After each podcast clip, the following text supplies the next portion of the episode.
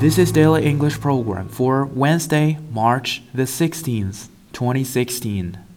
The term for today is hit it off. Hit it off. Hit it off 这个短语的意思是投缘，合得来。The pair swapped emails and photos for three months and hit it off so well that they arranged a date in London.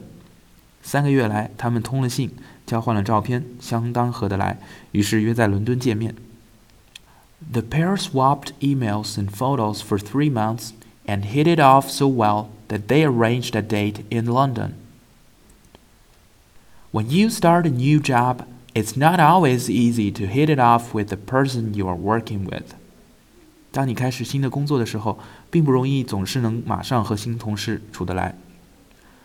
when you start a new job, it's not always easy to hit it off with the person you are working with. 另一个表示投缘的词叫 click。click is spelled C-L-I-C-K。click 原意是点击，在俚语中可以表示投缘或者是合得来。I really like talking to him. I think we two really click. 我很喜欢和他聊天， 我感觉我们挺投缘的。